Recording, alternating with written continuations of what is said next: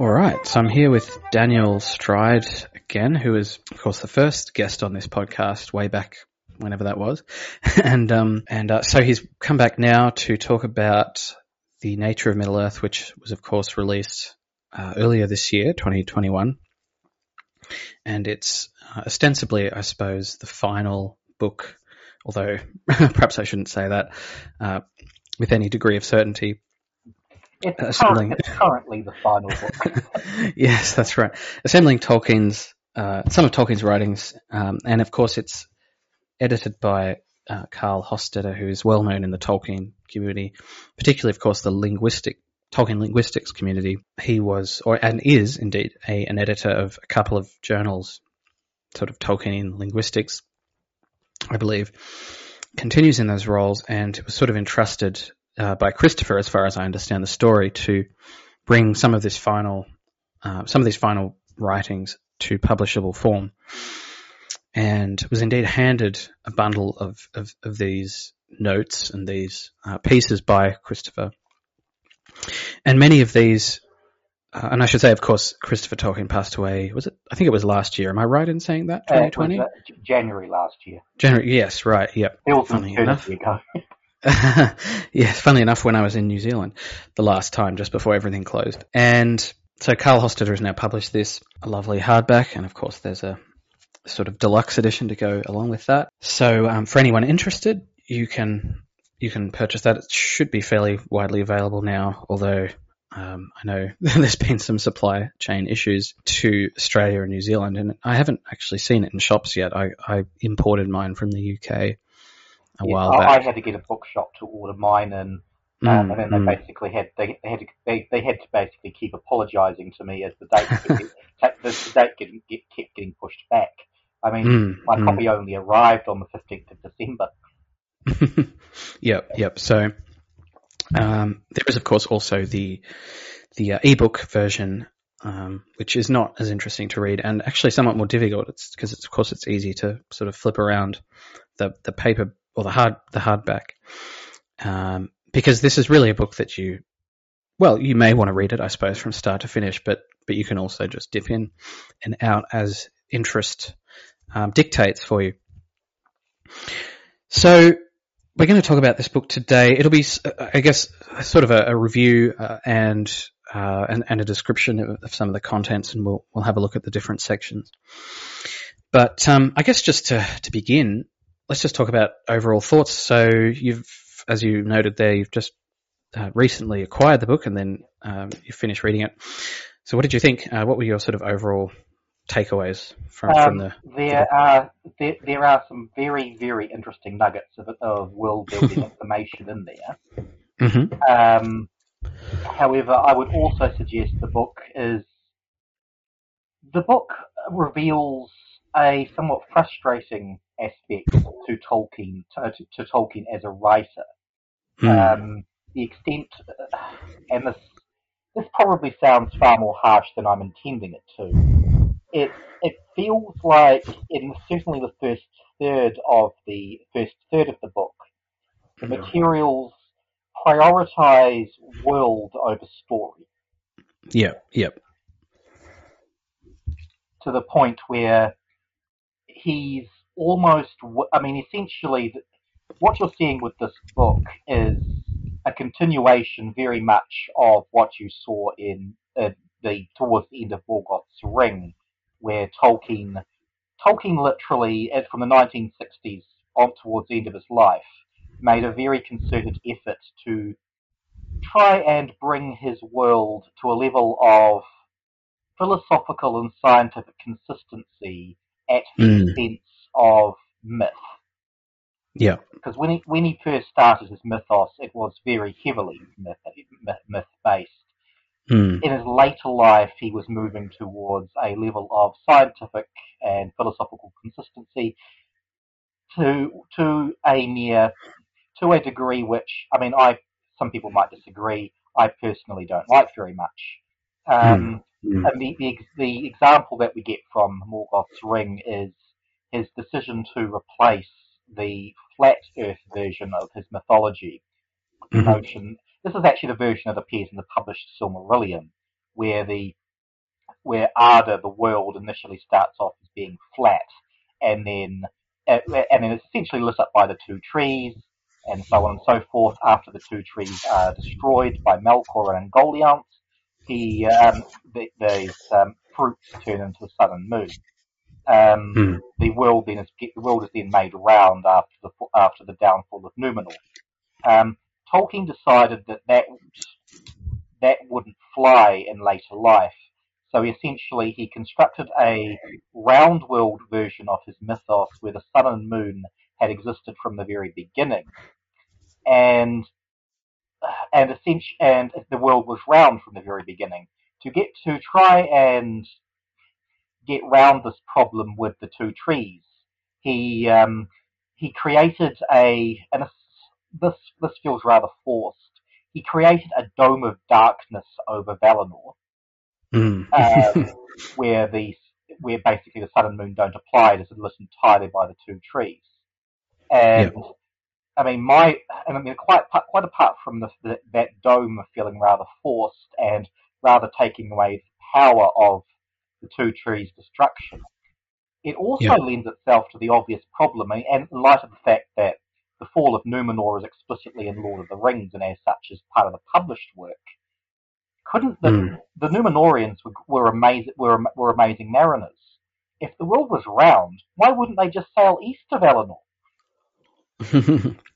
That's a great point, yeah. so it's, so the, the round world scenario is very, very I've I've always found it quite frustrating, and I'm mm. very, very grateful that Christopher Tolkien decided to keep the um, decided to keep the uh, the flat Earth version for the um, the nineteen seventy-seven published Silmarillion. So what we've actually now the thing to remember about the nature of Middle-earth, because of when it was written, because of the text that it was written from, um, from the, from the late fifties until the early nineteen seventies. That is essentially positing a world where the round world version applies.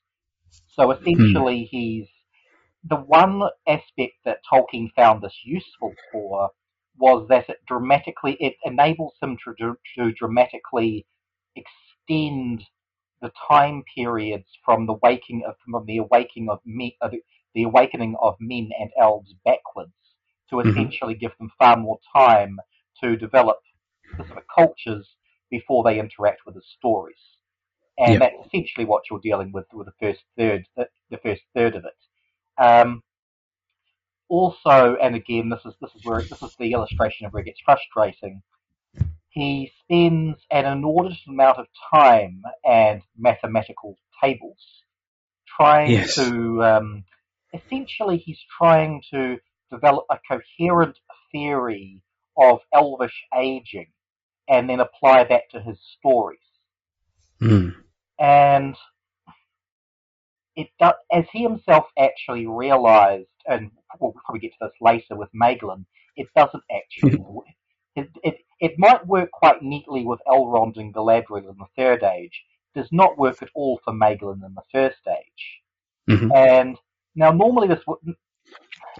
My instincts here is he should have realized This, I can't, I can't fit my mythos into that sort of coherent scientific framework, and so therefore, you know, I shouldn't treat it like that. However, mm.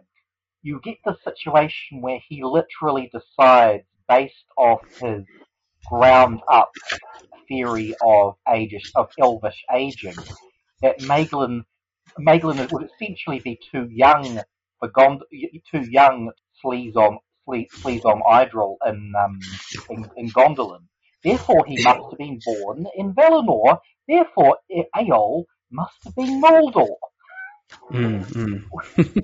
and uh, it generates all these interminable little. It generates so many, so many problems, and mm. it's very, it's, it, as I said, it's a very, very frustrating book. Um, it does actually get quite noted quite a lot in some of the other reviews I've seen that. It does actually show a mathematical side to Tolkien that most people didn't anticipate. I mean, mm. it is true he was dealing he, he was dealing with a world without pocket calculators. However, it is worth remembering he would have had access to slide rules, and slide rules are actually, for their time, were actually pretty decent things. So um, Yes, yes. I feel like a lot of people don't even realize that they were um, they were a technology, you know, prior to oh, yes. introduction fact, of calculators. This actually just goes slightly off topic. Arthur C. Mm. Clarke in the nineteen fifties actually wrote about a um, a space journey to Mars where the astronauts are using slide rules. Wow, I didn't know that. Wow, that's that's interesting. Which story is that?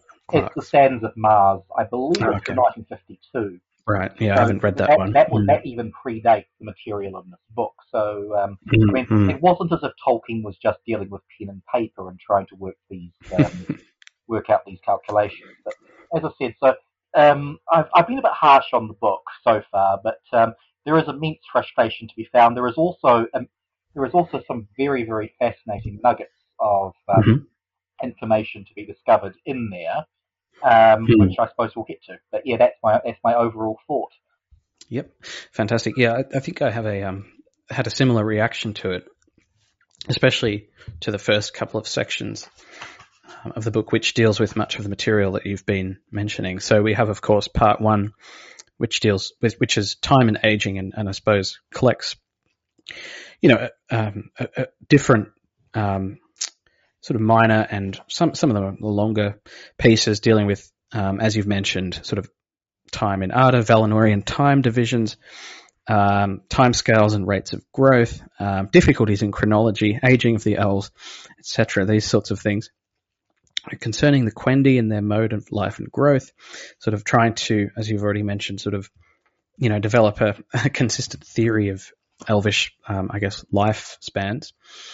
Um, then body, mind, and spirit is this next section and looks at, um, I guess, metaphysical issues, natural natural issues in in that sort of metaphysical sense. And then finally in part three, we get sort of nature in that, um, you know, environmental sense, the world, its land, and its inhabitants. And for me, of course, um, being interested in the Númenorians and various parts of material culture, that was the most interesting because we have... Oh, I, um, I definitely think that the, overall the Númenorian material is probably the best. Um, mm, probably mm. the best.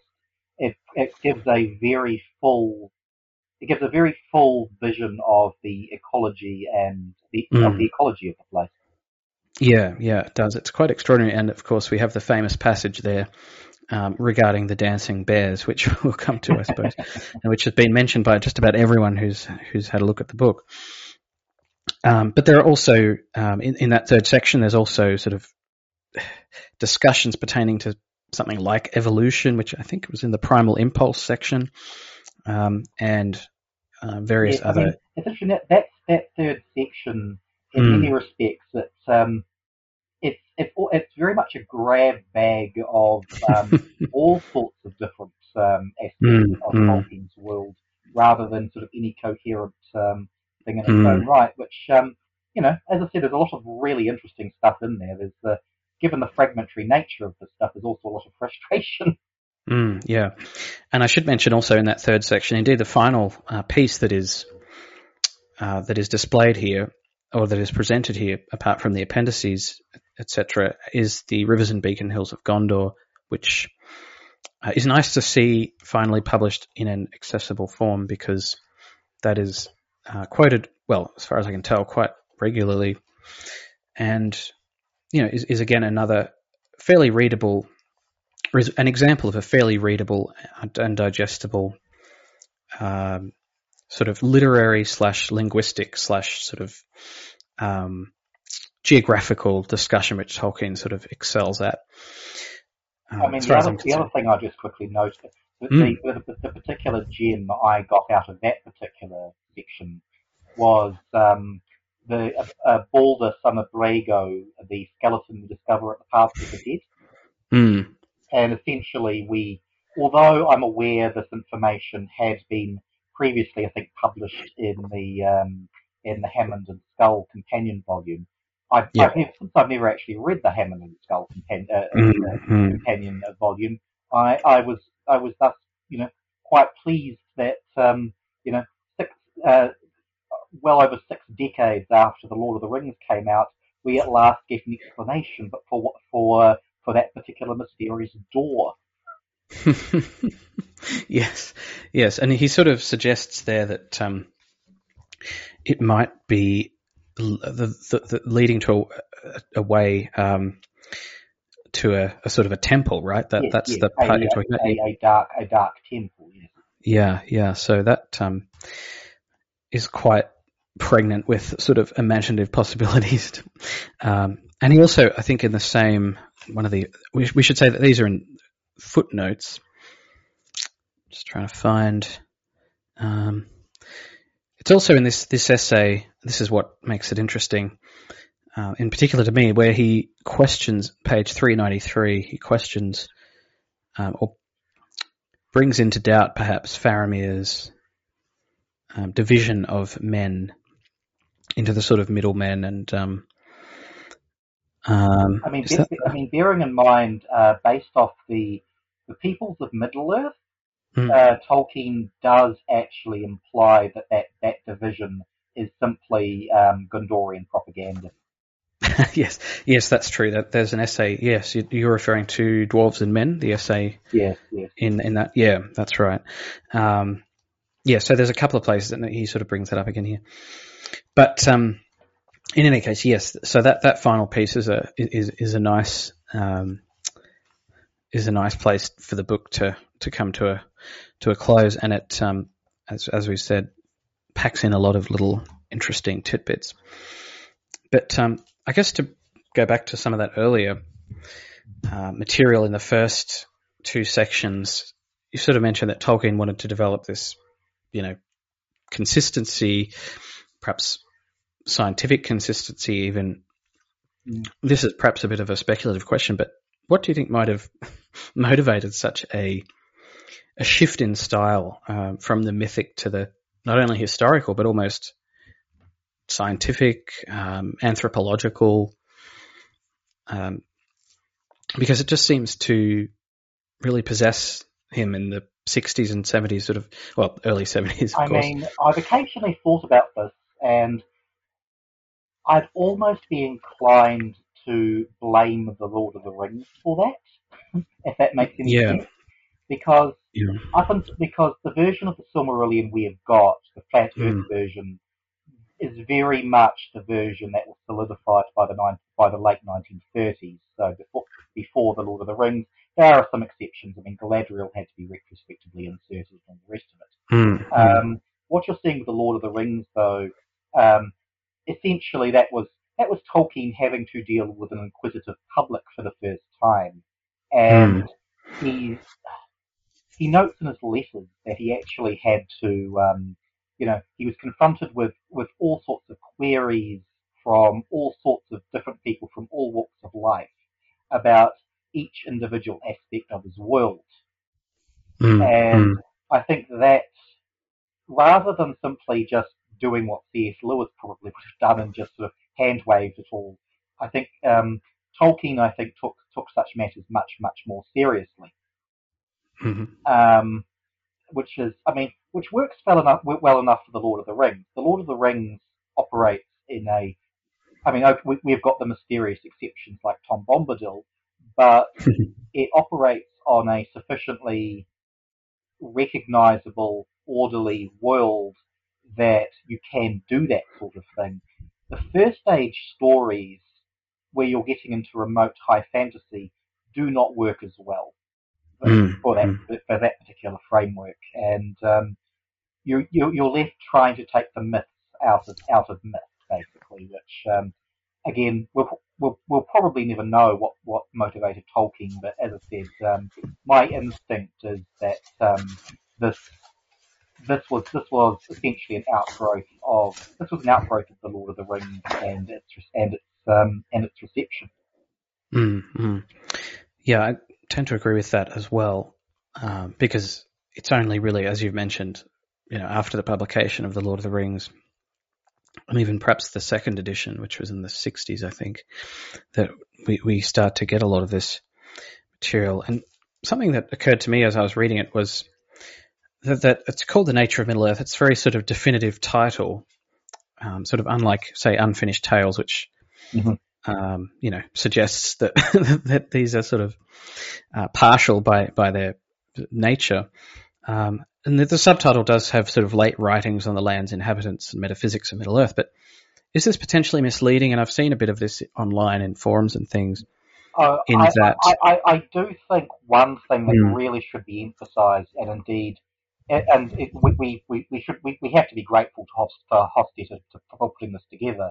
Um, mm. I do think it really should have been emphasised. These are very much Tolkien's, the last decade or so of Tolkien speculating on his world and mm. potentially hinting about where he would have gone if he had lived a few more years. But mm. these are... And, and a more honest title for the book would be Tolkien's, Tolkien's Speculative Guesses from the late nineteen fifties onwards. Mm, mm. Yeah, exactly. Um, I mean, not, I mean, not quite as elegant, but yeah. The, one really key thing to remember, um, even more so than... Um, I mean, with the History of Middle-earth, the last three volumes, I mean, there's a lot of information in there that has kind of become de facto... you know, de facto canon, uh, de facto canon within the fan community. Um, mm.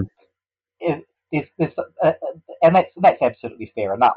Um, the material here, on the other hand, I there's, there's quite a lot of stuff that you have to be very, very careful about before yep. before declaring it canon. Yeah, I yeah. mean, as I said, the, the example of the example of Noldor and Éomer. Um, alone should be um, basically should be setting up warning beacons about um, yep. about how you should approach this book. Yep, and that to take that example completely changes the sort of thematic character of that story, exactly. and and just um, you know, in service of some sort of uh, you know, as you've sort of said, a fairly arcane piece of world building or metaphysics. Um, Yeah, so I guess to look then at the three major sections.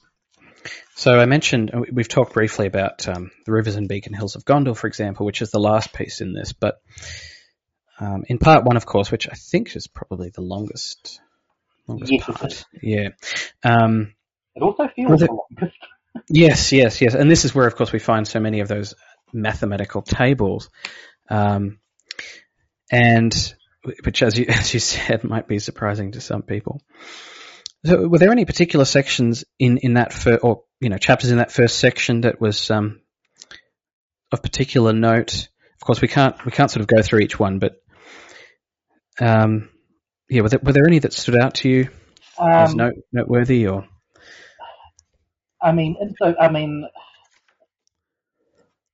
the the one the, the I mean, because of course we. Um, From the War of the Jewels, so the eleventh mm. version of the History of Middle-earth, we ha- we've already seen the, the legend of the Elvish awakening at Cúna- Cúnaívan. Yeah, yeah. With the um, the original fathers. Here we've actually got a good deal more context for it. And mm. in fact, mm. the most interesting aspect of um, of the first section, from, from my point of view, Which, which of course takes into account the very the greatly extended time frame we are dealing with. Mm, the fact mm. that those original fathers um, basically were the ones who became Avari. That uh, mm. Ingwe, Finwe, and Elwe were quite far down the generational food chain. Yeah. Um, there's also, of course, the different motivations that they're given. Like um, Finwe. Um, Finwe believed that Muriel would would thrive um, would would thrive in Valinor with no, with the knowledge available there, and Elwe is seemingly convinced that um, oh we can simply come back to Middle Earth whenever we like once um, once mm. Melkor has been dealt with. Um, but uh, but yeah, so essentially it was that that particular the the um, that that particular aspect I found quite interesting. Um, And of course, you know, he goes and he, that, that's also, of course, where you find the table, because he, he spends a lot of time figuring out, well, what is the population of the, the Great March west of the Elves? And hmm. basically tries to rationalise it. So, so how can we arrange it so that there's twenty thousand of them, and, and they periodically stop and they start growing, and um, they start growing wheat and all the rest of it. So, um, but yes, it's. Uh, uh, so that that that was that was the bit I generally found quite uh, I found quite interesting. The the, the rest of mm. it, um, the the rest the rest of it's not so much. So I would note that the discussion of elvish life cycles at least gives us some context to that, to a certain old and mysterious passage on elven facial hair, which talks about elves not being able to grow facial hair until until their third cycle of life. Mm-hmm. Um, we that we've we've at least got some idea what he might what he what he what he might have meant by circles of life now. Mm, yeah, yeah, um, yeah. Some of that material on the elvish life cycle, cycles. Um, there is a section called Elvish Life Cycles, one fifty-four, I think, page one fifty-four. Um, you know, really just puts to paper some of that, I suppose, very bare thought process that Tolkien is obviously going through um, in preparation for writing things like um, the laws and customs of the Eldar and other um, texts like that, which have already been published, of course. And I think somewhere on your blog, I can't remember exactly. Oh, yes, yes. I I actually ended up, this was, dear God, it's probably about four years ago now. Yeah. Um, I actually wrote a, uh, what wound up to be, being quite, a, a, a total of about seven thousand words and, uh, and split across two blog posts mm. on the way Tolkien, the, the way Tolkien treats rape in his stories. Oh, yes, and yes. Basically, I wound up arguing, um, I, I, I wound up arguing that, um, that laws and customs of the Eldar really does not fit the actual stories and should be taken with a massive grain of salt. Yeah, yeah. And in some respects, that's, that remains my viewpoint applied to this book. Um, t- mm. you know, it's very, very interesting to see, you know, to see Tolkien's thought processes, but, um, but yeah, mm. um, It, do, it doesn't actually reflect the way he actually wrote the stories. Yeah, yeah, exactly. And I guess what I wanted to ask then was, um, and that's the that's exactly the post I was referring to. So we have this material in this book, and as you mentioned, some of the History of Middle-earth material as well. And it's treated, you know, it's sort of assimilated by the fandom, and then, it, you know, at least some of it is, is sort of written into things like um, the, uh, what's that? wiki called the um not the Lord of the Rings wiki, the the better one, I think it's just called Tolkien Gateway Gateway. That's right, yes. It's written into things like that, and then it's um sort of used by, say, YouTubers who write these lore videos and sort of present this lore as though it was sort of just, you know, history in the real world, as though there were no sort of uncertainty about certain events and yeah. places and occurrences. So but for me, in reading Tolkien, there's always been this, I suppose, dissociation between the literary works and some of this other more speculative material, and or some of this, you might say, world-building metaphysical material, which has always seemed to me, um, it sounds like you might agree with this, sort of not only secondary but also perhaps in some senses, um, you know, unhelpful even. I um, mean, it's, I wouldn't, I mean, it's, there's the feeling that quite a lot of it does feel, it feels, it does feel quite like a dead end. Yeah, as, yeah. as a creative sense. Mm, that mm. rather than, um, rather than sort of developing, developing existing stories in new directions or, or writing new stories, you're, you're essentially trying to analyze, analyze your own work from a particular, from a particular viewpoint, and of course that viewpoint might might then subsequently change, and mm. it, it it dare I say it it's not a very satisfying reading experience. To be fair, mm. that has to be kept in mind. Tolkien didn't intend this stuff to be written. mm. I mean, if this had been any other any other author, chances are these notes would have not would not have seen the light of day. Mm. Yeah. But, uh, But yes, I mean it's. Uh, I mean it's. I mean I'm very grateful that Tolkien, you know, provide you know this, uh, provided some stuff in Morgoth's Ring, for instance, about um, the, diff- the differing motivations of, of Morgoth and Sauron. I mean, mm, I generally mm. find that essay to be very, very interesting, together with yep. his um, his contortions about the origins of the orcs and uh, how exactly mm. that fits within his um, within his metaphysical worldview. I mean, I mean, there's a case for saying, you know, these these notes and these notes and late essays are actually more an insight into Tolkien the man than they are into than they are into Middle-earth. Yes, yeah, I tend to agree um, with that. But I suppose my my question sort of is how.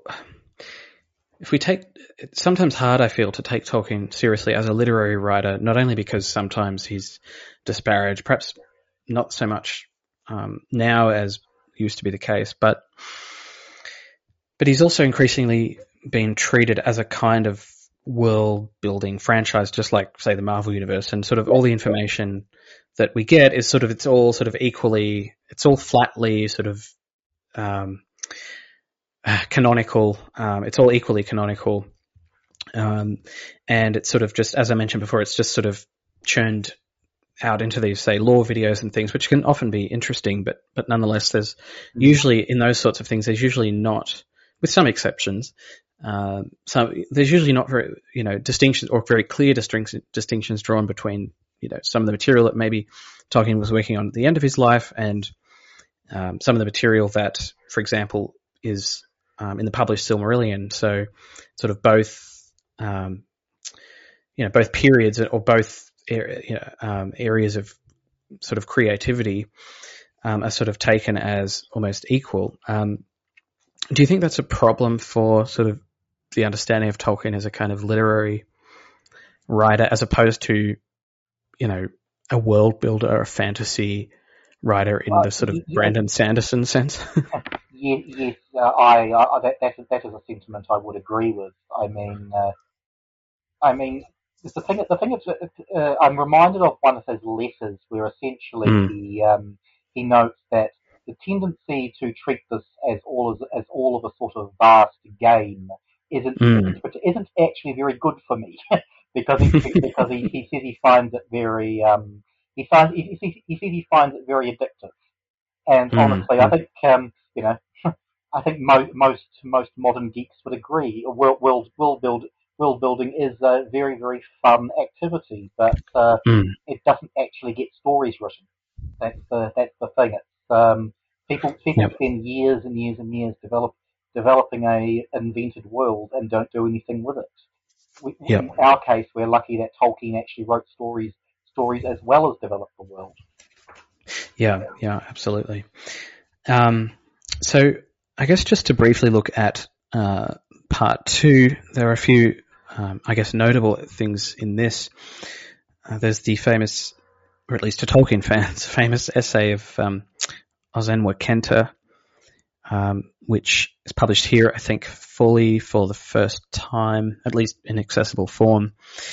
Um, descriptions of characters, um, sort of discussions of sort of elvish, I guess, telepathy, for want of a better word, or mind pictures, as Tolkien calls them. So this section, this second section, there are a few sort of, you know, interesting tidbits. There's um, metaphysical discussions of elvish reincarnation. Um, I honestly don't have too much to say about this section, but was there was there anything of interest? Um, I suppose, from my point of view, the only or the most interesting thing was the idea that the Númenorians um, could not grow beards, and that therefore we should not imagine Aragorn or. Yes, or, uh, I, a, wee, uh, a wee while back, you know, this is, this is well before I actually got got my hands on the book, because mm. I was seeing a particular quote uh, do the rounds, um, mm. do the rounds mm. in the fan community. I made a point of um, writing a writing a relatively extensive essay defend, defending bearded elves and uh, in Tolkien's world, mm. Mm. Um, because um, yes, I mean, essentially, as I think that my conclusion was, if you if you ignore If you ignore that particular note, which is a very, very late one from nineteen twenty-two, mm. I believe, mm. and, and you ignore the you ignore the elves from The Hobbit as sort of a, uh, the Rivendell el- the Rivendell elves as a cultural oddity, there's, there's actually a, there's actually about the same amount of of um, of evidence for bearded elves in Tolkien's world as there is for bearded men. Mm. Mm. I mean, as bizarre as that actually sounds, and uh, I'm sure, p- p- thank, courtesy of Peter Jackson, I don't think you'll ever you'll, you'll ever sort of see people um, visualise um, bearded elves as being particularly common. But uh, But yeah, I mean, we've got we we not we we kept, we've we've got at least one from um, from you know the published Lord of the Rings, and and, and allusions allusions to uh, one more in um, allusions to one more in um, the sort of non-canonical material. Um, mm-hmm. Interestingly enough, um, one other contradiction I'd point out there is that, in fact, that, that very essay that mentions beards references the beard of Théoden. Mm-hmm. And it, re- it references Théoden and Éomer as having beards, except mm-hmm. that, courtesy of Unfinished Tales, both Théoden and Éomer, um, through the through the, through the maternal line, actually have Númenorian ancestry themselves. Mm-hmm. um, yep. So yeah, so yeah, that it, it it gets a bit it gets a bit messy. I mean, quite apart from the fact that, given given and this is quite interesting, if you if Tolkien had spent enough time, for, you know, because obviously he spent so much time thinking about um, Elvish population rates based off the first third of the first third of the book, mm, he should have mm. should have actually realised that within thousands of years, pretty much every human inhabitant of the west, of the western part of Middle-earth would have at least some descent from Númenor. yeah, yeah. oh, yeah. I, I also, um, one other thing I'd also mention, um, and this just goes to show, uh, you know, the, um, you know, the, you know, canon, canon is a very tricky beast here, and, yep, and yep. The, the fourth, the fourth um, um, subsection on hair, it, as it mentions, it mentions that Muriel, Fëanor's mother, had uh, had dark hair. Mm-hmm. Um, we know from the History of Middle-earth, um, War of the Jewels, she had silver hair there. Yep, right, yeah. So we've we've, we've yeah. got um, you know the same, they're relative, you know the same character, you know, both of them late writings, curiously enough, um, um, having having different hair colours, and of course, um, I don't think anybody going in would have picked Gilgalad as having silver hair. Mm. No, I certainly wouldn't have, or didn't, yeah. Yeah, so um, that's the second the second, um, the second section. So th- there are a few, you know, interesting um, little chapters there, but it's really in part three that we get some of the more interesting material, at least from my point of view. Yes, and for me... I, I, um, the, the, yeah, go on. In a, in a sense, of, of the, the, part, the parts of the book get more interesting as you, the further on you progress. Mm, mm, yeah, definitely. Um, so the, the parts for me in this, the third section, um, notes on the Elvish economy and dwellings in Middle-earth, because, of course, I'm interested, I guess, in material culture and questions yep. of economy and things like that. And um, we get so little of that, I mean, explicitly described in Tolkien. There are hints and, and things. Um, and, you know, I'm not sort of of the George R. R. Martin camp, which suggests that, you know, Tolkien needs to necessarily outline every detail of Aragorn's tax policy, uh, um, or indeed to describe it at all. yeah, yeah. Um, but um, given given the sort of nature of the text that he's working with, but uh, we do get a couple of, of tidbits, just short sections here on sort of the, um, again, it, it relates mostly to the first stage and even the, I guess, Year of the Trees, which you could class as a first stage, I suppose. Yeah. Um, I mean, so I, get... I, I, speaking of the Elvish economy, I've always thought it interesting mm. that the um, uh, the most thorough treatment of economics Tolkien ever gives in his published works is in The Hobbit. Yeah, that's well, that's probably true, isn't it? Yeah, yeah, because we have the the the, the, um, the, the, the late trading relationships. Yeah. yeah, yeah, and of course there are. There are sort of hints in the Silmarillion and and elsewhere that the dwarves um, are sort of trading people, um, and of course in that essay we've already mentioned in um, Morgoth's Ring, um, or is it no uh, Peoples of Middle-earth? I think it is um, Dwarves and Men. It, it sort of does talk about um, the dwarves quite a lot there and their sort of relationship with early men and how they mm. uh, sort of uh, um, mutually beneficial relationship. Regards oh, to yes, yes. I mean, agriculture you, and all of that. You, you you can definitely sort of see a sort of specialisation of labour of labour going on there. Though yeah. I mean, as interesting as it is, I mean, and um, I mean, in the Lord of the Rings, Tolkien can deal with this question of, you know, how did Sauron feed his armies? Well, we know how he fed his armies because Tolkien mm. tells us, We have mm. the, basically the big slave labour farms off, off in the off in the south, southern corner of them. Um, mm, mm. Problem is, trying to apply that to Angband, you're getting into trickier trickier situations. How did yeah. Morgoth feed his armies?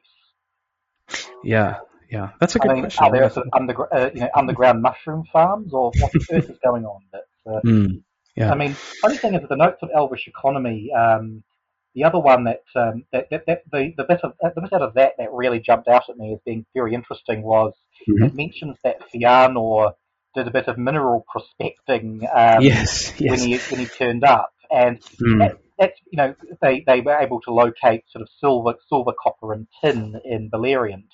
So mm, you know, mm. that, and so thus you know th- th- thus thus they would have had bronze. And though Tolkien also notes that they had comparatively comparatively little gold in Beleriand, uh, apart from the stuff in the River Sirion um, down mm. the Doriath. Mm. So. Um, so interestingly enough, um, he also mentions that the Noldor brought a whole bunch of gold with them, mm-hmm. which actually, I mean, okay, so he's giving us these details on these details on F- Fëanor, you know, prospecting in Beleriand. Mm-hmm. Um, if there's if if they're bringing an awful lot of gold. Over the grinding ice at that, um, into uh, from Valinor. I mean, gold gold mining is very environmentally destructive, mm. and it's, this is this is one thing that always kind of irritated me because uh, well, I've, okay, this is this is again sort of like a world building query that I'd have, you know, is mm. um, Tolkien Tolkien addresses the environmental consequences of say Saruman's. Um, mm. You know, Saruman's te- technological development. What about the uh, the environmental consequences of the Noldor? Mm, I mm. mean, and, and also, you know, from, from the from the maps we've seen, there are there are no there are no sort of significant rivers or floodplains in Valinor. So where are they getting the gold from? Yeah, that's a great question.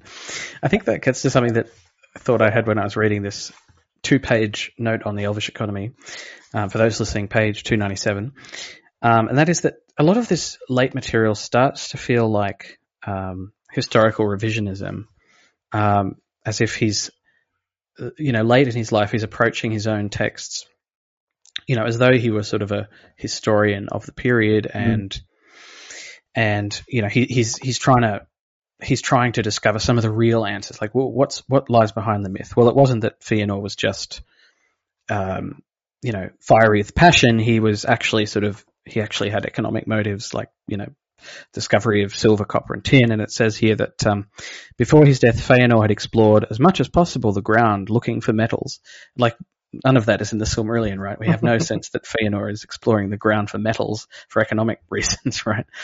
Um, in fact, well, it's been a while since I've read it, but my recollection is that the Silmarillion suggests that he's killed fairly quickly, right, upon his arrival. He is, he is. I mean, he yeah. he, he he burns the ships. And that's right, at Loscar, yeah. And while the Noldor are essentially encamped there, Morgoth Morgoth comes up with a, one of his patented cunning plans to essentially um, take mm. them unawares and drive them into the sea, which goes mm. rather terribly for Morgoth, except that Fëanor can't help himself and um, mm. gets himself isolated and killed. Mm, um, mm. I mean, you can. I mean, you can. You can. You can insert the sort of the the the, um, the mineral prospecting story in there um, because it would imply that sort of Fëanor was encamped um, in, encamped around this area for some mm-hmm. time before before Morgoth came up with his um, came up with his plan. Mm-hmm. Yep. Um, so one can sort of assimilate that, I suppose. Um, but then it goes on to say. The elder were not in the common Eldarin period, ignorant of horticulture or agriculture. They began to develop those, but then it says, but by the teaching of Oromë, um, their practice was greatly improved. And, you know, we've sort of already mentioned that he's sort of extending this period, this migration period of the elves. Yeah. yeah. So in some of that early material in the first part... Thousands, you're now giving himself yeah, thousands of years. To yeah, thousands of years. Yeah. Um, but so... some of this material, you know, like like this passage, starts to feel a little bit, as I said, sort of revisiony, um, as opposed to mythological. But we still have the gods, or the Valar, showing up. Oromë is still a character. He's not he's not quite at the point where he's saying, well, the Valar are sort of invented myths, you know, sort of. But but he's sort of almost, I feel like he's almost going in that direction, sort of trying to come up with, you know, uh, material. material oh, yeah. explanations. I mean, the, the um, other the other one is um, where he uh, he talks about the fifty year migration period from the, for for the Númenorians when they were arriving on the island. Mm, mm, um, yes, yeah. Which and I, and I thought that's actually a bit of historical revisionism that actually feels like it works.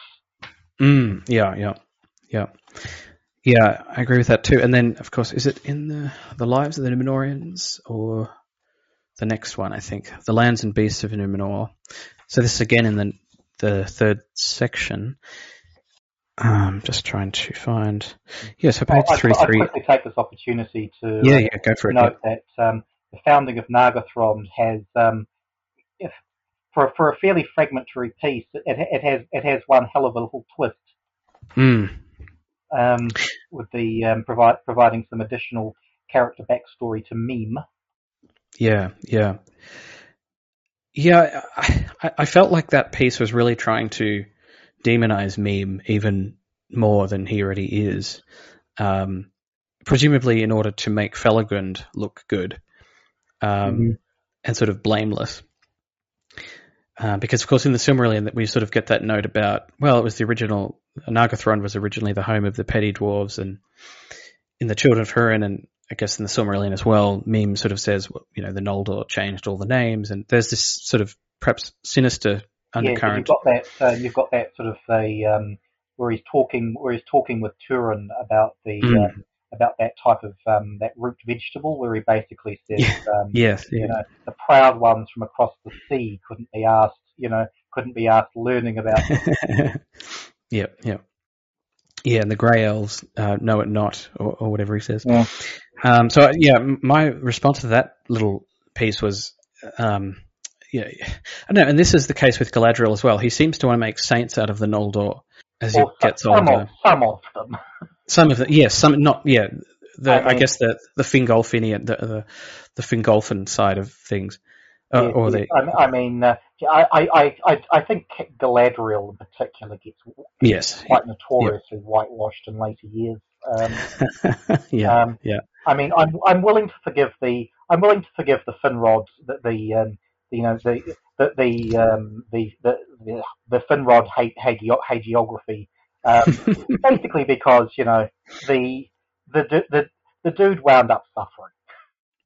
Well, true. Yes, yes, he he did. Yep, yep. If anyone deserves, yeah, um, deserve, I mean, not that he was ever quite as, shall we say, grey a character as Galadriel mm. was. Anyway, I mean, he was, um, but there is at least that that sort of implication of Noldor and sort of colonialism in the Silmarillion. But mm. that's its own its own topic, I suppose. Mm. Um, yeah. So I think. I think I found the, the piece back to the Lands and Beasts of Númenor section uh, where it says, and uh, quote, the legends of the foundation of Númenor, that is the Akalabeth slash Silmarillion and whatever, um, often speak as if all the Edain that accepted the gift set sail at one time and in one fleet, but this is only due to the brevity of the narrative. So again, we see some of that revisionism. In more detailed histories, it is related, as might be deduced from the events and the numbers concerned, that after the first expedition led by Elros, many other ships, alone or in small fleets, came west, bearing others of the Edain, either those who were at first reluctant to dare the great sea, but could not endure to be parted from those who had gone, or some who were far scattered and could not be assembled to go with the first sailing. Um, then he goes on to talk about um, some of the, the fleet, um, the types of ships they had, and, you know, goes into a lot of, again, we, we have numbers. So he says, the fleet of Elros is said to have contained many ships. According to some, one hundred fifty vessels, to others, two or three hundred. Of course, we don't know what these sources supposedly are. Um, and to have brought, quote, thousands of men, women, and children um, of the Edain, probably between five thousand and at most ten thousand. Um, and then he goes on to say that after a thousand years, the population seems not to have been, or not to have much exceeded two million. This was greatly increased later, but outlet was found in Númenorian settlement, settlements in Middle-earth. Before the downfall, the population of Númenor itself may have been as many as fifteen million. Um, so quite quite a big, um, quite a large population. A lot, a lot of people in a, in a pre-modern, a pre-industrial economy. Um, but yes, we, we get that sort of. Um, sorry. oh yeah, yeah. yeah we, we get that sort of. Um, yeah, go on, go on. Oh, no, no, I was just simply pointing out that, uh, yeah, and that, that, that is a lot of people in pre-modern thinking, um, um, especially, uh, especially, you know, um, exact, in, in terms of, you know, their agri- agricultural production, and you probably, you imagine that, um, you know, they weren't, mm. they weren't, uh, Tolkien probably wouldn't have visualised his, um, his Númenorians living in high-rise buildings. Well, probably not, um... But uh, one could imagine something like the insulae of, of, of Rome, ancient Rome, um, although quite cramped and probably quite unsanitary. um, Armenelos is, of course, said to be this beautiful city, so I guess we wouldn't want to want to cram it full of people quite like that. But but yes, they'd have to live somewhere, um, presumably in, in at least in part in some of those uh, cities and havens on the coasts. But he doesn't really go into detail about, about that, unfortunately. But in any case, yeah, I mean, that that's a, you know, again, an interesting example of, and of course this is comes at the end of the discussion of various um, native trees and plants and other features of ecology, including, of course, the dancing bears, which we've um, already mentioned. I, I, I also, it's often been noted that uh, Tol- mm. Tolkien, Tolkien doesn't seem to have been very much of a cat person. Um, He noticed that there was a particularly nasty type of wild cat um, mm-hmm. on Númenor when they found it. Um, but, uh, but yes, he, he goes into great detail about um, about dogs and what have you, not necessarily being needed for work purposes apart from sheepdogs. mm-hmm. Yeah, so I mean that's a um, that's an interesting, again, one of the more perhaps rich sections that does reward, you know, a fairly close close reading. And for those who enjoy some of Tolkien's ecological writing, I guess, broadly construed, that's... Yes. I mean, also, um, I mean, it, although it doesn't tackle the issue directly, mm. I mean, because it's, it is actually one of the uh, one of the world-building queries that people often have with um, with, with the settlement of Númenor, mm. is that the House of Hador, who were blonde-haired, were the most numerous. So therefore... Why are the Númenorian descendants all invariably dark-haired?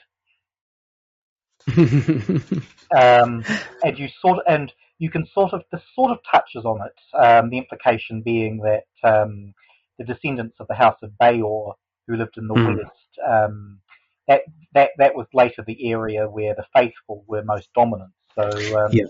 Yeah. so poten- potentially you're looking at. Um, You're, you're looking at the faithful being more inclined to be dark-haired and the king's men more inclined to be blonde. That's uh, mm-hmm, mm.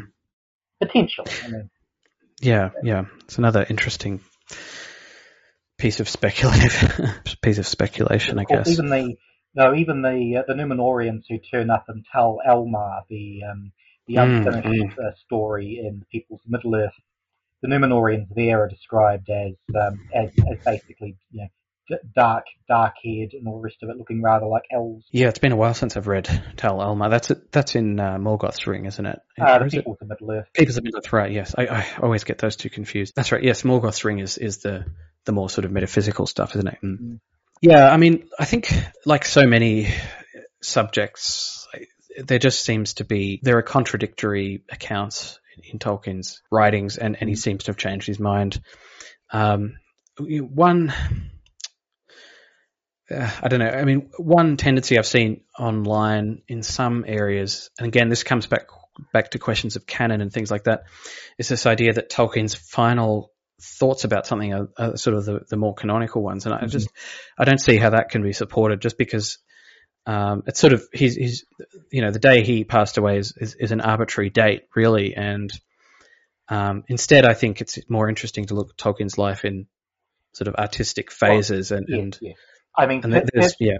personally, I think if, if you are if you are choosing to apply canon to Tolkien, the, mm. the works published by him in his own lifetime, which were demonstrated, which were to be distributed for public consumption, mm. that, mm. that is essentially the canon. All else, yes, is, yes, um, yes. all else is sort of variable and changeable.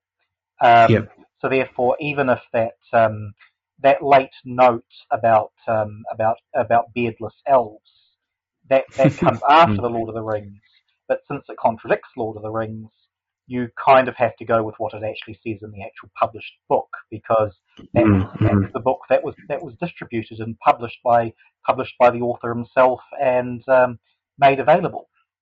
Yeah, yeah, yeah. I tend to agree with that as well. So, yeah, I guess just to switch gears a bit, I wanted to discuss briefly the editorial style of the book. And so, of course, I've already mentioned that this is edited by Carl Hostetter. Yeah. Of course, not Christopher Tolkien. Christopher passed away prior to the book's um, assembly and publication. And Hostetter, uh, I think for the most part, does a pretty good job. But, you know, he usually introduces each section and each piece, and, and for mm-hmm. the most part, he's... writing is fairly clear. Uh, for those who've read the History of Middle-earth, there are abundant footnotes and things like that, so you'll you'll like that. But um, for the most part, I, I found that his style was not hugely intrusive. Did you um, did you appreciate the, the sort of editorial decisions sort of made in the book, or? or, or... Uh, I mean, he's uh, he he is a, he is a bit different from Christopher. Chris, mm, Chris, mm. Christopher will um, you know, will invariably sort of um, um, tie tie his notes of um, of a given passage back to back to a variant of that passage three books earlier. Yes, yeah. So you know, we, we, we, we sort of you know, he, he, Christopher's very much focused on the development of mm. um, of the ideas across um, across the sixty years of the um, of yeah. material he's working with. Um, Hostetter isn't. He's more mm. focused on um, he's more focused on sort of giving us these giving us these texts as as they appear, with um, I mean, he, I mean quite apart from the appendices, which we'll we'll, we'll get to because um, mm-hmm. um, we'll get to because uh, he um, he yeah um, he, he clearly had sort of ideas there. Um, there is one there is one moment where I thought that um, yeah Christopher wouldn't have done this, um, where he talks about a um, where he where he, uh, he this is in reference, I think, to the um, the taking the myths out of the mythos sort of thing, where he says mm-hmm. uh, he says I, I you know I personally think that um, le- you know that left to his own devices, Tolkien might have Tolkien might have altered uh, his stories so that the um, the sun and the moon get transformed into uh, uh, transformed into the ball of gas and the um, the ball of rock. And mm-hmm. and and it looks like they've always been like that, mm-hmm. Mm-hmm. Um, as a sort of cha- change in uh, ch- a um, a removal of magic from the world after the fall of Númenor, which um, again, you know, it's it's it's interesting speculation, but I I remember thinking, yeah, Christopher would have written something like that. Yes, yeah, um, yeah. I mean, from my from my point of view, he does he, he does have more of a sort of editorial presence, uh, yeah, in, in the, the context of the book. Quite apart from the appendix, which, as you mentioned, we'll get to. So, yeah, for those who are used to, I guess, the, the history of Middle-earth, um, there are, of course, some differences there. But I think perhaps in some respects it has more in common with Unfinished Tales as a sort of standalone. Yes, yes I, I think it does, because um, hmm. the history of Middle-earth is very much a tracing development. That's yeah, not yeah. something you see with Unfinished Tales. Unfinished Tales is essentially presenting us with a grab bag of literally tale of literally Tolkien book stories and essays that were not finished. Yep, yep, exactly. Yeah, I mean, from memory, it does. Christopher doesn't introduce each section there, does he? Well, only only in the introduction itself. So there's not sort of a uh, there's not too much sort of editorial presence apart from in the context of. Uh, notes, footnotes and things, which there are plenty. That's the editorial practice. And, and of course, there is a section in front of the book titled Editorial Practices. So for those who are interested, he lays that out fairly clearly. And as we've already mentioned, the three sections are grab bags of material that don't always necessarily relate uh, particularly cohesively. So obviously Hostetter has sort of developed these divisions, um, at least in part going off some of Christopher's early organization of some of the material. But of course, it's it's important to note that these are not Tolkien's own. This is not Tolkien's own organization. I mean, that, that's obviously that's pro- probably going to be obvious to everyone, but just to, to make that clear, I suppose let's let's then get to that appendix. Uh, so there are a couple of appendices in the book. So as I mentioned, we finish with the rivers and beacon hills of Gondor. Then we have a couple of appendices. So we have number one, the metaphysical and theological themes, which is written by Hostetter.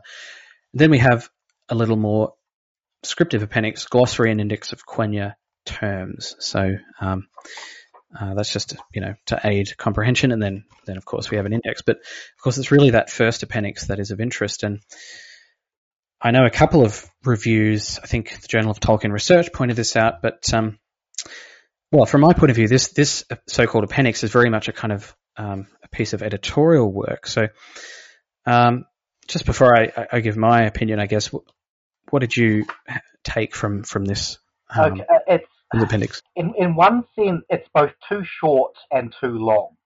It's um, too mm. long in the sense of I'm not actually here. I there's a case for saying it really shouldn't be in there at all. And mm, mm, yeah, okay, I mean, okay, um, pointing out that the um, pointing out that the the, the Valar and the Maiar in terms of Their, their bodies and spirits is mm-hmm. is, is very much very much in accordance with the Platonist um, the the Platonist metaphysics, whereas the uh, the incarnate, so elves and men, is much more Aristotelian. Um, mm-hmm. You know, there's you know there's you know there's, there's nothing groundbreaking about pointing that out. It's just, I dare say, um, pointing that out really isn't isn't isn't isn't really for the scope of the book, um, mm-hmm. and. And it's, it's too short in the sense of it's it's a subject matter that I think I think should be treated more thoroughly. So you know if if um, you know if there was you know if, if you were sort of take, taking you know taking the sort of um, you know, the, the, that comparison piece of um, Plato versus Aristotle slash Aquinas and mm. um, turning that into a sort of full length study, then that would be that would be absolutely fine. It's just Uh, I'm not sure this is really the place. This is really the place. Um, yeah. place for it. Yeah. So I should say for the for the listener, um, in this appendix, um, Hostetter more or less quote mines Tolkien to make a series of points relating to uh, various theological themes like body and spirit, existence, contingency of. For some reason, it's it's organized like that. Uh, fall of man. The, the fall of man, hylomorphism, marriage, odor of sanctity, prime matter, et cetera. So these are all very sort of Catholic ideas, and he's sort of making the claim, making the um, making the argument, I suppose, that that Tolkien's letter one seventy-two, where he says, of course, that Lord of the Rings is fundamentally religious and Catholic work, very famous quote, is, is sort of literally true um, in, in some sort of very deep sense. So, so no, I, I see. To which, yeah, go on. I point out that um, he's not uh, that uh, the appendix isn't talking about the Lord of the Rings; it's talking yeah, well, about unfinished notes. Yes, yeah, yeah. So, so the, I have a few problems with that. The first is that um, he's talking about the Lord of the Rings there, which he's not, yeah, talking about here, and so. First, I think there's the question of why this appendix is actually included in the book. It doesn't seem to me that this is the place for it. And he does he does note that a couple of authors have already written books on this topic, um, and presumably they have they have done a lot of justice to the topic, um, given presumably a lot more space. So I'm wondering what Hostetter felt. Or, or why Hostetter felt there was a need for this. Who I, I think that this tendency to quote mine Tolkien like this is something that's been criticised by Dimitri Femi and others, so it's odd to see this approach in a HarperCollins-sanctioned uh, publication of Tolkien's own works. I guess it's it's one approach, but you know it, it's certainly not one without problems. Um, you know, he'll just... I mean, he's mostly quoting passages from this book, but nonetheless, it is just sort of making an argument out of out of various... pieces um, with, sort of without context, or at least, and as, with, and as we've discussed, uh, the, yeah. uh, the the the text he's quote mining from should be taken with a grain of salt inherently. Yeah, yeah, and of and of course the the other the other problem is all these texts are from the last years of Tolkien's life, the last ten or so, fifteen years. So can we make an, an argument that sort of, well, Thomism, which, which he seems to be particularly um, interested in, is the kind of meta- metaphysical basis of Tolkien's work, or at least his thinking in his final fifteen years? Yeah, perhaps. That's interesting. I think definitely, as we've already discussed, Tolkien's sort of religious proclivities. I can't remember. I can't remember. I heard this quote, but I, I wish I could find it again. But I read somewhere recently, maybe it was on Twitter or somewhere, but it said someone had said of Tolkien's final ten or so years that it was as though they're an inquisitor, you know, looking over Tolkien's shoulder and, you know, and trying to get him to sort of make his work theologically consistent, especially in terms of Of, of his religious sort of beliefs. And uh, that may very well be what he's doing uh, in in the last years of his life, and I think there is indeed evidence for that. But um, as Hostetter presents it, it, this is a kind of, you know, again, relating to that letter where he discusses the Lord of the Rings um, as uh, as a kind of Catholic work, which is, in my mind anyway, a much more complicated question than that. And, and Verlin Flieger I mean, has written also, a good essay. He also, yeah. in his letters, um, does say something along the lines of... Um, along the lines of, you know, I, I, I don't feel the need for my work to be one hundred percent completely consistent with, um, yeah, with, yeah. with real world faith. I mean, he does yeah. say that, you know, I intend it to be consonant with, um, mm, with my mm. faith, but not, uh, not, yeah. not one hundred percent compliant.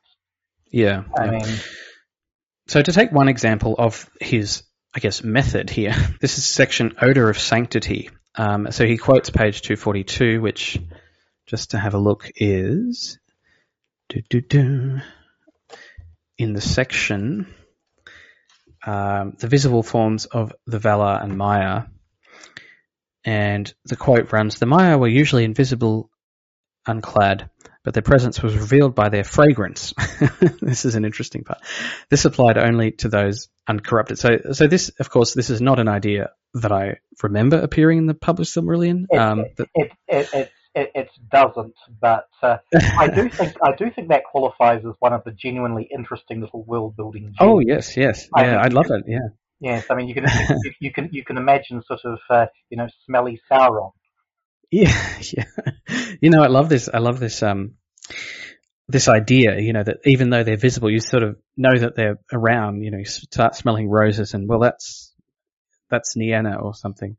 Um, and then he goes on to quote Saint Cyril of Jerusalem, who says that in each person, the Scripture says, the Spirit reveals his presence in a particular way for the common good. The Spirit comes gently and makes himself known by his fragrance. The bodies of holy people are also reported to emit a fragrance, often compared to flowers, while olive and sorry, while alive, and uh, more often at and after the moment of death. Uh, the incorruptible bodies of saints have also been reported to emit the odor sancta- sanctitatis, um, even long after their death. So that's just one example of a, you know, comparatively, um,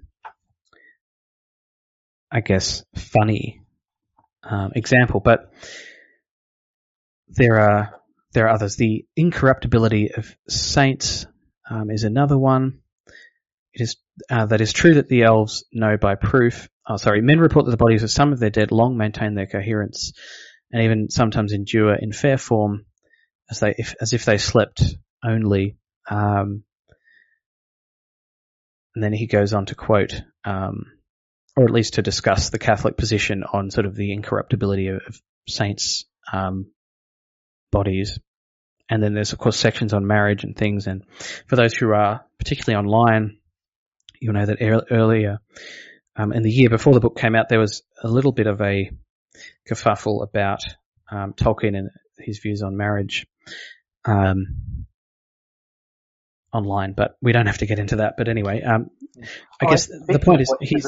Is a truly, yeah, yeah. truly interesting um, is a truly interesting um, um, note in the book, which Hostetter actually doesn't reference, is the mm. note is the notion that um, if if one elf partner desert, deserted another one, they could remarry. Yes, yeah, so in yeah. fact, there, there was actually at one point, um, which obviously was rejected, but I think it's interesting that it wasn't there at all, that Galadriel mm. was actually Celeborn's second partner. Oh, right. Yeah, yeah. Interesting. And that, that is in this book, and, and Hostetter, Hostetter doesn't reference. Just to take one more example, just to give a good idea, the age, even the age of the world is apparently now. This this really came about what in the in the thirties when he was starting to write, write Lord of the Rings and Númenor material. I guess the idea of different ages, but but he. Hostetter attributes this to the Catholic Church, again, or the influence of the Church, um, and he quotes in full Latin the uh, the Roman martyrology, uh, the Roman Rite Catholic Church's official list of martyrs and saints, uh, when he goes on to talk about when it sorry goes on to talk about the sixth age of the world when Jesus was apparently born, Sexta Mundi Aetate. So, um, you know. Maybe, but I guess I guess the point is all of these little elements. Um, again, as I've already said, you know, uh, sort of quoting various parts of the book out of context and then developing sort of some argument, and he's usually I mean, quoting I'd, some. I'd also point out um, that uh, yeah. the, uh, the, the, the the classical Greeks had a view of ages of the world, you know, gold yes. and silver, yeah, um, yeah, what have yeah. you. So, uh, yeah, I mean, the, yes. the notion. The notion that, you know, the different ages of the world, um, I think uh, p- pinning, pinning that on Christianity, I think, is a bit of a stretch. Yes, and, and for those who've, who've read Ovid or, you know, other Greek writers, you'll, you'll, you'll um, it's Roman, of course, but you'll have some familiarity with that. Um, then there's also a section on theistic evolution, so start to get into some more, more um, controversial material. And as I mentioned sort of earlier, Tolkien has this sort of theistic evolution idea that he, you know, it's just, it, again, it's it's not worked into the Silmarillion. It's not really worked into the the myth, mythological uh, fabric of the tale as we really have it. But it is obviously something he was thinking about. And so, again, Hostetter is sort of linking that with ideas um, of intelligent design um, or theistic evolution, more properly put, um, which is, of course, very popular. So, you know, I think it's pretty clear that he has a kind of agenda here. Um, he's really, I'm not really sure if he's trying to make an argument or if it's just, um, you know, a sort of helpful glossary of concepts for the interested Catholic I reader. Mean, my, my, my, my, my reading of it was um, he, mm. he, he finds that particular subject interesting. Yeah, so therefore, yeah. therefore he'll include it. Yeah, yeah. I mean, yeah, yeah I mean. As, as I said, I mean, the, the you know there there are some gen, there are some genuine, quite interesting distinctions to be made between uh, mm, mm. between the, the fundamental, again, the very Platonist way that the Ainur are, are treated in terms of their their, their relationship between body and spirit, and yep. the uh, the Aristotelian um, thing mm. of the um, of of the incarnates. And I mean, I would also quickly mention that um, that um, a quite that. Um, Although, although um, Hostetter is approaching it from, a, from you know, the appendix is presenting a sort of a Thomist viewpoint. Um, mm-hmm. a to- Thomism, uh, Thomism is, a, is, in, is, in, is in large part a sort of Christianization of Aristotle. Yeah, yeah, yeah, yeah, exactly. Yeah, um, so yeah, it's important to bear that in mind. So you know, a potentially interesting, um, interesting piece, but but perhaps. Perhaps a, a sort of I, a, I mean, an yes. odd, I mean, odd place to include it. it. It would be, to draw an analogy, it would be rather like it would it would be rather like if, for instance, if um, someone if if someone as part of a um, edition of the Silmarillion included an essay on analysing Fëanor as Nietzsche as Nietzsche's Übermensch. yeah, yeah, yeah. Which itself is an interesting subject matter. It's just yeah. I don't think it has a place here. Yeah, yeah, no, exactly. So, um, you know, for those for those who are who, who take an interest in, in Thomistic metaphysics, it might be something um, to look at. But um, yeah, as we've said, I think it's a it's an odd it's an odd place to put it. But um, and as I mentioned before, there are sort of book length treatments of this of that topic as well. Um, I believe so. You know, you, there's more that you can. Uh, you can read on it if you want to sort of expand expand your knowledge of that area. But um, again, I, I think the major issue is just that Hostetter is, is taking these very late works and then mm. trying to apply them to the legendarium as a whole. And I think well, as, as, um, as a, you know, I think there's just too little space. Yeah. Yes, yes. I mean, e- e- either e- either give it either either give it sort of a book length treatment, or don't include it in it. Mm-hmm. Yeah, yeah. So, you know, somewhat odd uh, choice, but but you know, one that obviously, as you said, Hostetter was interested in. So, um, I guess readers can make up, uh, listeners rather, can, can make up their own mind as to whether they want to, to to read to read that. So, I guess you know, sort of in concluding our our review, I guess um, perhaps a somewhat disjointed, somewhat frustrating book. Good to have some choices. Some some choices are perhaps not the choices I would have made in terms of sort of editorializing, but um, but I think, for, well, for me anyway, the big takeaway is that you know this is best approached as a compendium of Tolkien's late writings, explicitly, um, and not as a kind of, as I'm already seeing happening, which I guess you know it's hard to avoid maybe, but it, it's not a It's not an encyclopedia of, of sort of the nat- natural features of Middle-earth, you know, as the title might suggest. Yes, yes. Um, I mean, it's, it's not a a list of facts or world building, uh, world building facts that you can sort of just um, plug into the whole legendarium and, and sort of, you know, make it work necessarily.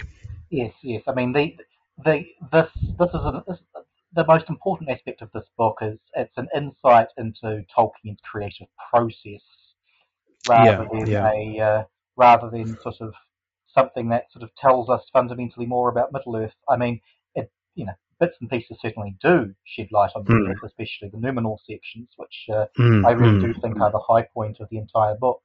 But yeah, um, I agree. Yeah. But I think that the best way of looking at it is that. Uh, Is that this? This is this is this is arguably more of a uh, more of a uh, an insight into Tolkien, Tolkien the man, and uh, mm. the way mm. the way he was trying to approach his approach his own work in his last few years. Yeah, absolutely, I agree. And I think for me, it really clarified. Um, you know, assuming that this is really representative of his thought in the, the final years, which which it seems to be if we take it in in conjunction with um, Morgoth's Ring, and or at least certain parts of it, and and some of those later volumes of the History of Middle-earth. Then it does seem to represent a distinct sort of creative phase, the final creative phase in, in Tolkien's life, which, which, as we mentioned, is sort of steering away maybe from this mythic phase into a kind of theologico-scientific phase of, of analysis, where he's looking back at the legendarium or the, you know, the material that he's created earlier in his life, even fifteen or twenty years earlier, sort of during the period of the Lord of the Rings and the that sort of efflorescence of Silmarillion writing, and, and that, that sort of happened in the fifties, and he's sort of trying to um, to square that with with various primary world, um, I guess, systems like science, at least to some extent, but also his own theology and theological ideas, and you know, in as fact, you've suggested, I, I, yeah, I recall, go on. If I recall correctly, there's um, although it's not in this book, I, I think it's mm. one of the uh, the later History of Middle-earth books, um, mm. as, an, as one of the alternative origin stories for the moon, is essentially Melkor's um, Melkor's attempt at building an imitation Arda. yeah, yeah, yeah. That's interesting. I hadn't heard that one. yeah, which is um, uh, you know, it's it sounds it sounds rather strange, except that uh, it might be it. it, it I mean, it might be Tolkien's attempt to try and engage with the, the scientific notion that the uh, the moon, um, the the the matter, the matter that went to create went on mm. to sort of form the moon was yeah. originally sort of you know forcibly separated from Earth. Yeah, yeah, that's interesting. I hadn't um, come across that. Yeah, that's really fascinating. Um, I, I, I like that idea actually. Yeah, so so I guess just to to finish up then. Um, Would you recommend this book, and, and who who specifically would you recommend it for, I guess? Okay, um, it rather, okay. Although the introduction basically says that um, mm. knowledge of the Silmarillion is assumed, and yeah. you know, feel free to consult with the History of Middle-earth, mm. um, I would not recommend that to to someone who, who hasn't already read the, uh, the ten, eleven, and twelve Uh, yeah. of the History of Middle-earth. Yeah, so yeah. before Mor- Morgoth's Ring, um, the War of the Jewels, and the Peoples of Middle-earth would kind of yep. be pre- prerequisites before touching this one. And in fact, you could almost say in a strange kind of way that um, this is arguably a sort of an appendix to Morgoth's Ring. Mm, yeah, yeah, I tend to agree with that. I, th- I think if you just come at this with the Silmarillion in mind, I'm not really sure it would make a great deal of sense, um, because I mean, it, so much even, of Christopher's editorial commentary yeah, in, yeah. say, um, Morgoth's Ring, yeah. Even even if you just even if you sorry, go on. Even, yeah. if, even with just the Silmarillion and Unfinished Tales, um, I don't think that would be enough of it. Yeah, I was just going to say, yeah. You you you you yep. definitely need you you need again Morgoth. You need Morgoth's Ring behind you to make sense of this, I think. Hmm.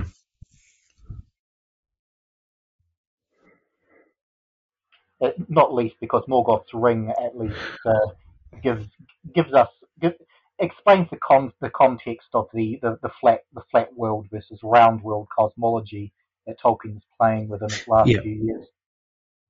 Yeah, yeah, I think that's important context. All right, well, yeah, I think I think that's that's good. So a bit of a mixed. I guess a mixed appraisal there. Um, you know, will certainly be of interest to to readers of, of the history of Middle-earth, um, who who who are presumably I mean, already going to be readers. To see, uh, yeah, it'll also be interesting to see sort of what which um, you know which which particular nuggets of information out of that what what wind up circulating in the wider fandom. Yes, yeah, I think that's that's really interesting, isn't it? Yeah, I mean, I think I feel like the the dancing bears of Númenor has already become a kind of a thing. oh yes, yes. Um, or at least yeah, at least I mean, people for, are talking about it. Yeah, I mean, yes, I mean, for for instance, the one that I mean, to take to take an example, the Peoples of Middle-earth, mm. so the volume twelve, the um, mm, the bit mm. of sort of the bit of sort of you know lore out of there that has sort of become. Uh, become sort of ubiquitous is the colour of Mithras's hair. Yes, yes, yeah. That that yes, that's that red the hair. That's the version that um, that makes him out to be makes makes his hair out to be red brown. Yeah. And it's sort of you know that it's kind of become sort of common knowledge in the fandom, but uh, but yes, you know it's it's only just a small part of the book, so it'll be interesting to see what happens to uh, mm. what, what you know mm. what happens to um, as the as the fandom di- as the fandom digests this particular work. Yeah, absolutely. All right. Well, we look forward to that, and of course, it will be interesting to see if any of that Númenor material makes it into the um, the Amazon show as well. I have no idea if they'd have might, access might to any of this. Late but... to a fit. Might, might yeah, late at least for this first yeah. season. Yeah, yeah, yeah. Um, actually, before you go, um, I do want to ask you because we've had various revelations about the show. And for those who don't want to know anything about it, just clock out now. But um, it seems to be a late second age show now, which came as a surprise to me because I was fairly convinced that we would be looking at the forging of the rings, but it seems we're not, or at least I speak too soon, or at least not in the way that we perhaps see it in the book. So whether that means a compressed timeline or sort of, you know, multiple timelines or flashbacks or something. So what are your thoughts about some of these revelations? And I've, of course, been following some of your blog posts, which which you've been writing after each after each revelation after each from leak, yeah. for each leak, yes, yes from yes. Um, various yes. quarters. I, yeah, I mean, I I, I I was also quite surprised that um, that they were well. Again, mm. we don't know with a hundred percent certainty until we actually see them. True. So, but uh, but I was I was rather surprised to learn that Isildur would be featured so early in the show, you know, from the third episode onwards. Yeah, um, yeah. Which, cause, I mean, the way the way I was visualising it was, potentially, you know, potentially the first couple of seasons deal with the forging of the rings and in the, the in the aftermath. Potentially, potentially you could have Elrond as a nice, convenient point of view character, and then in the mm. last three seasons or so, you shift to Númenor and. Um, And that's the point where you can get Isildur and uh, and what have you. But uh, yes, it's it's it, there's there's there's a fair amount of head scratching that you know each, each leak each leak that comes out almost seems to create more questions than it answers. Yeah, there's a there was a particularly strange one um, strange one was a couple of days ago about the uh, about a character arriving from a character arriving um, from from space on a meteor. I have no idea what to think about that one. Yeah. well, it's, well, it's actually quite funny because um, mm. uh, uh, my, my my attempt to try and make sense of it in light of uh, in light of a description that uh, the character suffers from amnesia and um, hangs around with the half-orcs, so the proto-hobbits. I was actually mm. speculating that that might actually be the show's attempt to to try and move Gandalf into the Second Age, which, of course, would be a direct contradiction of, of the uh, yeah. of the text, but you know who, who the hell knows at this point. Um, yeah, then, yeah. however, someone actually someone else pointed out um, really interestingly that um, in one of Tolkien's poems, "The Man in the Moon came down too soon," yeah. um, from the Adventures of Tom Bombadil. There's actually a reference to a character mm, mm. in this particular case, the Man in the Moon, a powerful magic user who um, falls to Earth like a meteor. Just before Yule, I don't know, it was just before Christmas. So, uh, mm. and I thought, yeah, that's that's is is that a really is that a very very geeky in joke? I don't know. yeah, yeah. I, I think was it you or someone suggested that? Yeah, on Twitter, I think that it might have been. Yes, I, I'm um, firmly in the camp. Sort of Amazon pulling someone's leg. Sorry. No, that's right. Yeah, no, I just said that. Um, Uh, yeah, was yes, it you I'm or someone else on Twitter um, suggested that it might have been Amazon? Yeah, pulling someone's leg. Yeah, exactly. Um, so I don't know. I've sort of decided to stop following the the rumors and, and sort of wait wait for it. So um, it gets a bit it gets a bit interminable, but we'll see it soon enough, I guess. But, uh...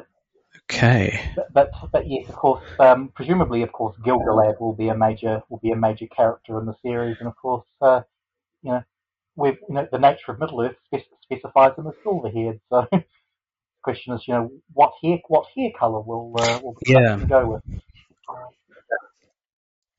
Yeah, yeah, that's right. In Jackson, he's um he's got sort of black hair, doesn't he? In the prologue, from memory. Yes, yes, he, he, um, you, you can see a bit of him, and he, he, he's dark-haired. Mm, yeah.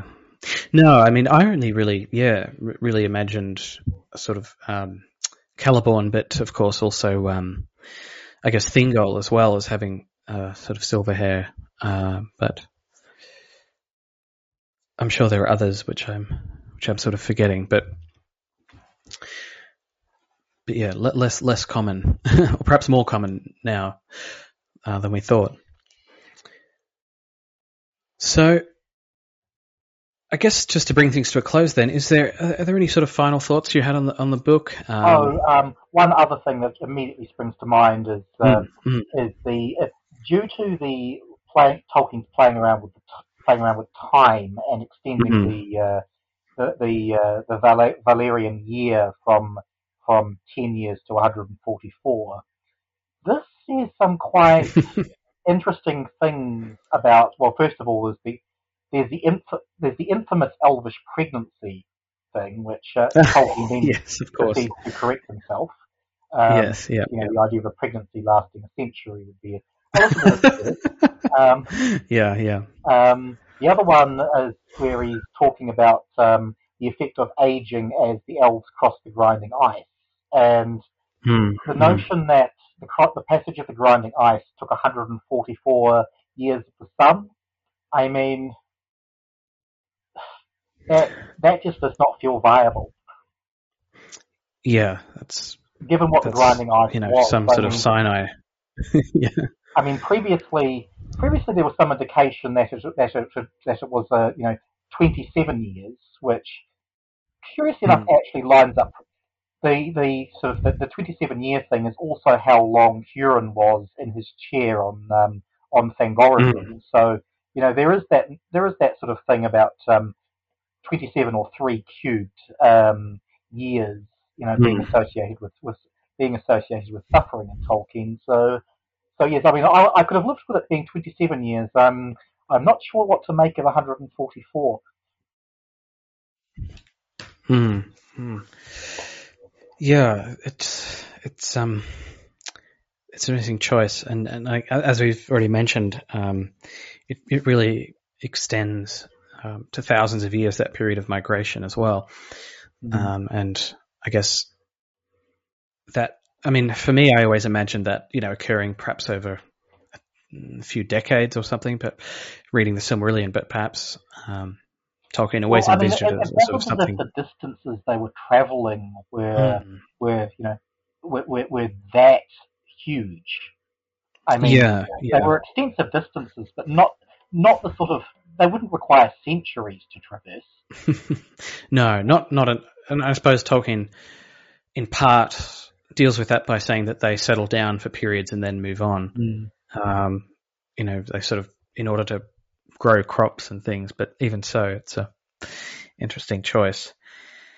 So, yeah, it, it, it's a it's a book with with a great deal to think about, or that gives you a great deal to think about, at any rate, um, even if we take much of it as a sort of speculative um sort of world building, creative process stuff. But um, yeah, as you say, we'll, we'll see how it all gets sort of um, assimilated into the fandom, and who knows, maybe the show or other adaptations. So thanks for coming on and discussing the book. Um, yeah, I think I think that was interesting, and it'll certainly be good to see um, yeah, how it is sort of observe, you know, you know how it's approached in, in, in ten and sort of ten, twenty years, when people are as familiar with it as they are now with sort of Unfinished Tales in the fandom. And I suppose well, even I, I do believe I believe I do believe Hostetter said that um, this will very likely be the the last um, mm, the last yeah. book out that's actually from uh, you know yeah. from Tolkien's own notes. Yeah, yeah, I, I sort of hope so. I think it, it needs to come to an end somewhere, and, you know, I think as scholars and, and as fans, uh, you know, it's good to have a, a sort of corpus of work now to to um, to approach as a body of of um, of texts, and then um, sort of have that have that there, and, and then to go, you know, to go forward with that. And of course, new things will be published in. in journals and, and, and smaller articles. And, um, but, you know, it seems unlikely that there's any other major material that, that really needs to be, perhaps some poems or something. I don't know. Well, I but, mean, um, uh, I mean, um, although it's been twenty-five years since we've had a explicit, you know, Tolkien, uh, explicit book from Tolkien's notes. I mean, yeah. um, those, those linguistic um, journals that you've mentioned have, yeah. Tolkien, some of Tolkien's little sort of side comments on them have actually um, revealed various interesting nuggets. For instance, the uh, in two, back in two thousand seven, there was the um, the revolution, the revelation of um, Sauron's original name, Maeglin. Mm, that's that, true. That, yeah, that, yeah, which came out as part of a linguistic journal, linguistic journal entry. Yeah, yeah. Yeah, so when details like that get into Tolkien Gateway and things, yeah, they, they can become yeah part of the part of the general fan conception of, of the character or whatever. Um, so yeah, as we've discussed, it'll be interesting to see what comes out of this. But anyway, yeah, so um, so I think for prospective readers, um, hopefully that gives you a good idea of, of the sort of contents of the book and the nature of some of the material. And um, as we've said, you know, it'll be of interest to you if, if you're sort of heavily already heavily into the history of Middle-earth, really. I think that's the best the best audience for it. And, um, you know, I think it, it, it requires close reading to an extent and some level of engage of critical engagement in order to get the most out of it. So, um, yeah, sort of recommended for, for a certain kind of Tolkien fan, I suppose. I think we can we can wrap things up there. So, is there anything final you'd like to to uh, put? No, or no. Um, sort of said said everything that can be said. For those who do go on to read the book, of course, we hope you enjoy it and get something out of it. Um, there's a lot there to mine and, and look at. So, thanks everyone, and we'll be, be na- we'll be back next time um, with the next Silmarillion chapter, uh, which we'll we'll be going through. So, thanks again, and I will. See you all later.